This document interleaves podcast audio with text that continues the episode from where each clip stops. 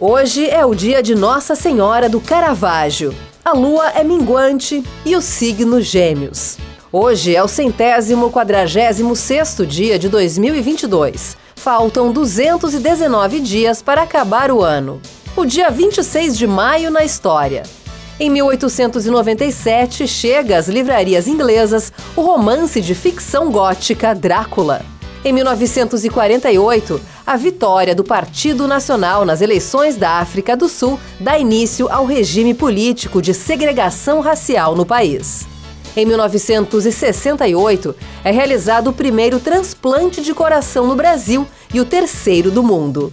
Em 1977, o norte-americano George Willig é preso após escalar o World Trade Center em Nova York, o então maior edifício do mundo. Em 1994, a cidade mexicana de Zacatecas é declarada Patrimônio Cultural da Humanidade. Em 2002, a sonda Mars Odyssey encontra sinais de grande depósito de água no planeta Marte.